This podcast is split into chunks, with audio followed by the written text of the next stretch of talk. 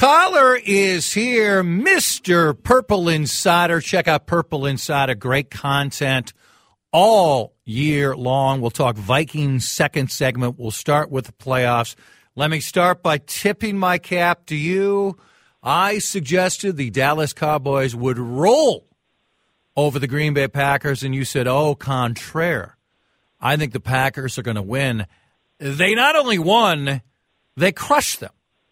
They crushed them. So take your bow and then also try to explain to me why Mike McCarthy still is the head coach of the Dallas Cowboys. Yeah, we won't talk about any other games that I may have picked wrong. So we'll just focus on the one that yeah. I absolutely nailed. And uh, congratulations to me. You know, it's a it's a funny thing, like pressure in sports, right? Um, I think we don't appreciate maybe enough how much pressure someone like LeBron James is under all the time to win championships and how that might impact the person. And I think that's the entire Dallas Cowboys organization. Their owner talks after games all the time. The Cowboys fans have dealt with a lot of losing, which I know nobody cries any tears for at all. No. Nope. But there every year the regular season does not matter. It doesn't matter who you blow out.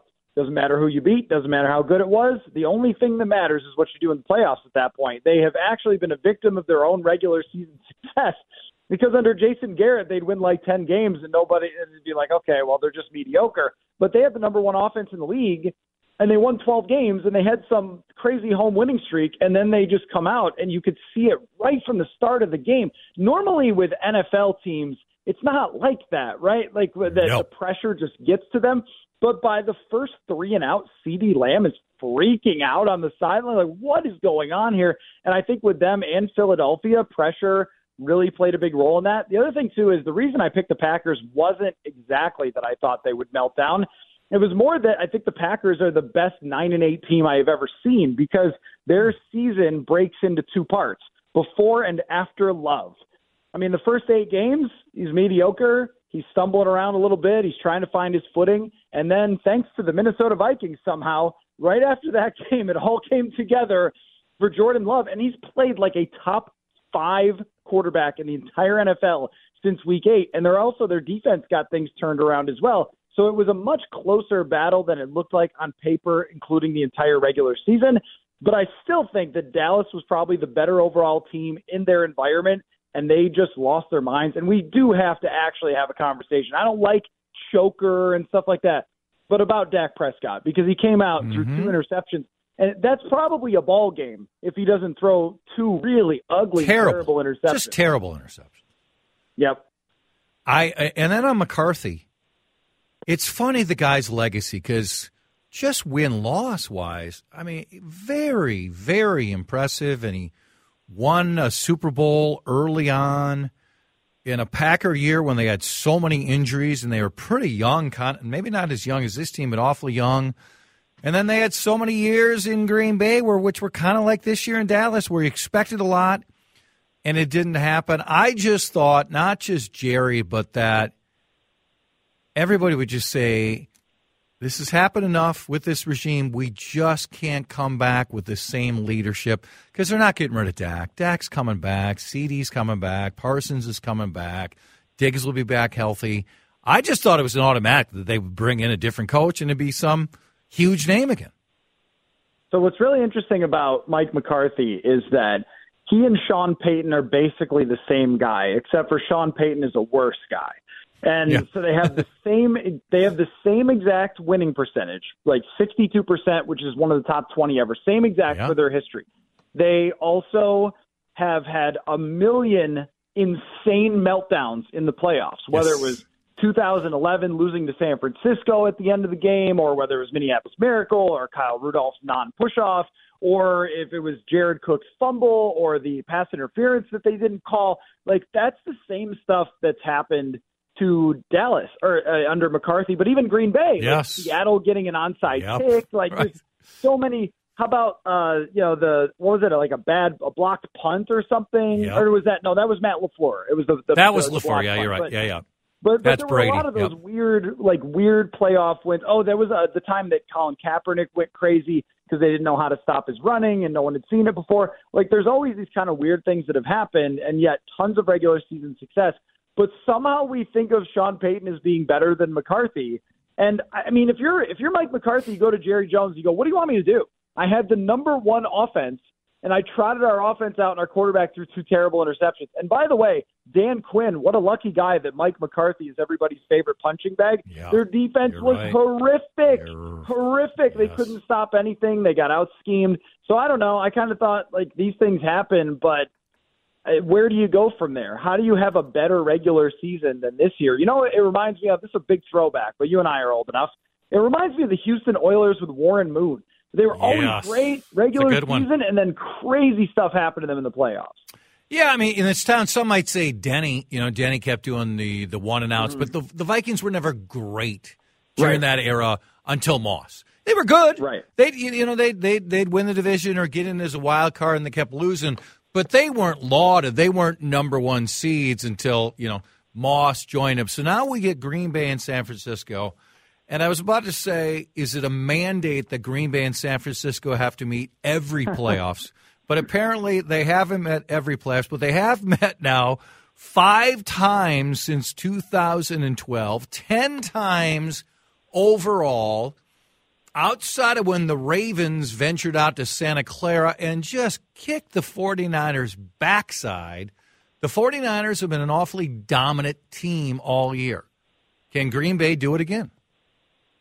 By the way, so you mean that Green Bay and San Francisco have more playoff matchups than the Vikings do playoff games since Brett Favre was here? That's an interesting Yes. statistic. Yeah, that is, Yeah. you're right. Yep. That's that's something. But sure, maybe You're very mean. I mean, that's a very mean of you. I mean, Harrigan, Yeah. isn't that very mean, Mr. Buffalo? Is That just- was tough. Yeah, I mean, it's accurate. well. Go shovel out your stadium. Buffalo has more division titles since. Uh, Okay, that's excessive. playoff- Oh, I can go on. I've got them Yeah, all. The, yeah. the Houston Texans. The Houston Texans have doubled the Vikings playoff wins since Brett Favre. I've got these all day. I've had time. You know, I've had time because I'm not covering the playoffs. But anyway, Yes. uh, the uh, this game in particular, I think, is probably where the buck stops for the Packers, specifically because of the defense. I mean, Joe Barry turned it around toward the end, and it was impressive. But this 49ers team is an absolute juggernaut, and their best player, and consider how many great players they have. Christian McCaffrey is healthy after two weeks of sitting, and I have to imagine that they're just going to struggle. They- They're not a good run stopping defense to begin with. He is the best running back in the entire NFL. Uh, they have superstars all over the field. Uh, Rashan Gary could be taken out of the game by Trent Williams. I mean, and we also know this about Brock Purdy that, you know, he got hurt, of course, last year against Philly, but his first playoff game, he's already been there, and uh, he was amazing and won, which, by the way, Brock Purdy has more home playoff wins than Kirk Cousins in his career. And this is only his second year starting. Um, anyhow, uh, so I think that, that the team is just an absolute juggernaut, and Jordan Love got away with some amazing throws last week. He gets all the credit. He deserves it. Vikings fans should be terrified. I think he's completely legit. But this 49ers defense is serious on the defensive line. He's going to be facing pressure all day. I think this is a really, really tough one for the Packers to see them winning. Let's uh, pause. We'll talk about this. What is the scenario, Dave Harrigan, where if Matthew Coller were still in Buffalo, where he's shoveling that stadium out, where he is there vigorously shoveling out that stadium like the other sheep, like the other folks? I can help the Bills. This will help the Bills win. Let me grab my shovel. What's the scenario where Coller would do that? And is Kirk Cousins now destined for Atlanta? More with Mr. Purple Insider. Track it down. I'm looking at it right now. It's so easy to get to. Purple Insider, Substack.com. More with Coller in moments. February 13th, Madonna. Is she at the X? Is that where she is? Yes. She's at the X. Coller, I call you February 13th at uh, 4 o'clock. I said, Coller, uh, two tickets popped up. Grab Sloan. I've got somebody. We're going to Madonna. Your excitement level is what? Uh, you know, I'm a little bit. We were just talking about how uh, you know being old and referencing the Houston Oilers, but not quite old enough to have been there for Madonna's explosion. So she was kind of the, the the most thing I remember Madonna for is dating Dennis Rodman and like the discussion there. But I, I can't say that I've listened to a lot of music. At the same time, uh, a great show is a great show. Yeah. You know, uh, Sloan Sloan is a big Taylor Swift fan, and I am kind of lukewarm. But I went to the show and it was amazing. So yeah, I would go. I'd be like, Yeah, I would say like eight eight out of ten. I'm in. Let's do it. I would do it too. Uh, you're living in Buffalo right now. You're not involved in football. You're uh, you love football, but you know what you are? You're an accountant. You're an accountant, and you're successful, but you wish you were involved in football. But you're living in Buffalo. Sloan is with you, and the Bills need the stadium shoveled out. How old are you now? Remind me your age right now. Uh, thirty-seven. 37 year old Matthew Coller. Is he at, let's just call it Rich Stadium? Let's go with the original Rich Stadium. Is Coller out there shoveling said stadium? forever Rich Stadium and nothing else. Uh, yeah, and uh, just by the way, that's a hypothetical. I still live here and am doing football. That's why I'm on the show. But uh, if I was a, if I was not doing this, because I was going to say when you asked about like what what circumstances, I'd be like, oh, it might be an interesting article to go shovel No, with people. no, you're an then interview them accountant in about it. But I just gotta Buffalo. it, huh? Nothing to do with football. You're an accountant in Buffalo who wishes he was involved in football. So, are Mm-hmm. So you? this, sh- yeah, this it's a hard thing to explain to people how different the culture is in Buffalo versus Minnesota. In Minnesota, Another cheap shot of Minnesota coming. no, no, no. Uh, when a team isn't doing well, people just do something else. So if the Twins aren't doing well, you go to the fair, or if the Vikings aren't doing well, you just go to your lake house or whatever in the fall and and take pictures or something. Everything in Buffalo Take is pictures. Buffalo Bills. I mean, I like that. You go to your other house just do. to take pictures. I don't I don't have a lake house. So whatever people do in the fall around here, I'm always at the football stadium. But the point is that there's lots of it's a little different. And I'm not saying it's different it's like the, the passion is still there.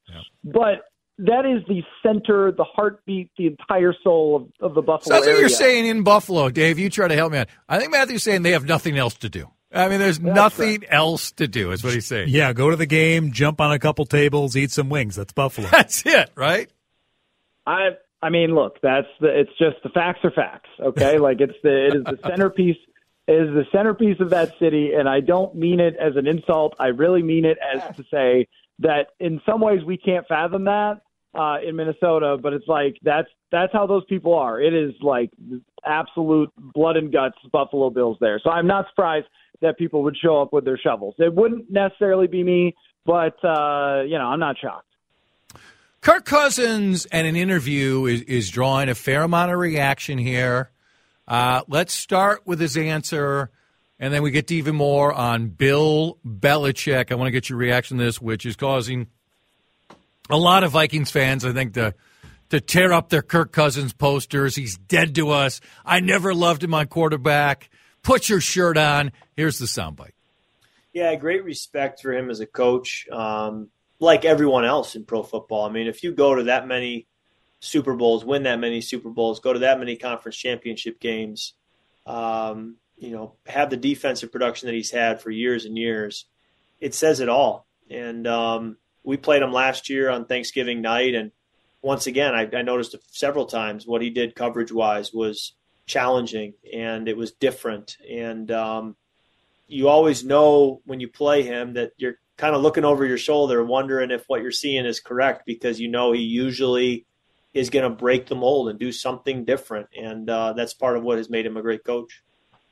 Would you ever play for him if you got a chance? I'm not going to turn down an opportunity to play with a you know future Hall of Fame coach, but uh, we'll have to see where March leads. It's just a lot of unknowns right now. So I think Matthew, a lot of people are really picking up and probably distorting. I know this will shock you that football fans would distort something.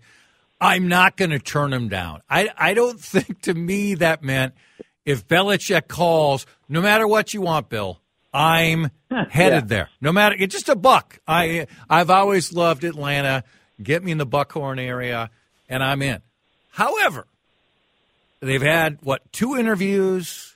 Arthur Blank, remembers the one Super Bowl, remembers the 28 to 3 lead, remembers the other coach, remembers a lot of other kind of blah times in Atlanta. They have talent, they don't have a quarterback. So Belichick, I don't see a scenario where Belichick's going to say, hey, let's move up and take Jayden Daniels. He's going down there to win right away. What would you think of a Belichick? And he's going there to have total control, which is a mistake. They should just put him as the head coach and have a general manager. Have, have the two of us be co-general managers because Belichick's general manager skills have eroded. But what would you? What do you think about the possibility of Belichick Cousins together in Atlanta? Well, one thing that we don't do very often when we talk about Cousins is put ourselves in his shoes. We always talk about it from the Vikings will they bring him back as if he doesn't have a choice? But if you're Kirk Cousins and you just got out your little notepad and you wrote down, here are the foundational pieces, the stars, here's everything that I have to work with for the whole roster, not just Justin Jefferson, the whole roster, uh, the Vikings or the Falcons. Let's say the offer is the same. You are going to write down a lot more names for the Falcons right now than you are the Vikings.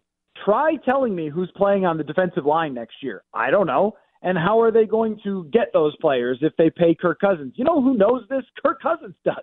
Like I, I don't really know what case there is from his perspective to come back here, other than play with KOC, play with Justin Jefferson, put up numbers, go eight and nine, lose either in the first round of the playoffs or not in the playoffs at all, and that is your legacy. If I'm Kirk Cousins, I would be looking for a situation that is going to change how people think of me in the same way that it did for Matthew Stafford. Matthew Stafford was always, hey, he's a great quarterback, but you know, just whatever.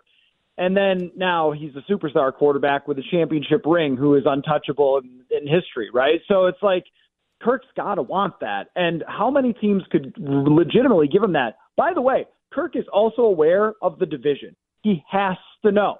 The Lions aren't going anywhere. Here come the Bears. Yep. The Packers are already here. I mean, are you going to win four out of six against those teams next year? I don't think so.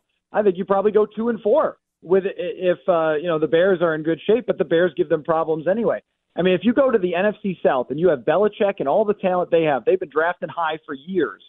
And you look around, you go, okay, Baker Mayfield, that's not too bad. The Panthers are a disaster, that's great. The Saints, LOL, like they're just mediocre you could win 12 games in that division without even blinking if you have Bill Belichick running that defense, Kirk Cousins a quarterback to throw it to Drake London, Kyle Pitts, and Bijan Robinson out of the backfield. I mean, it's just, I, I guess I just can't make sense of how it fits for him to even come back here if he actually wants to win. It would have to be about money or his kid's kindergarten, I guess.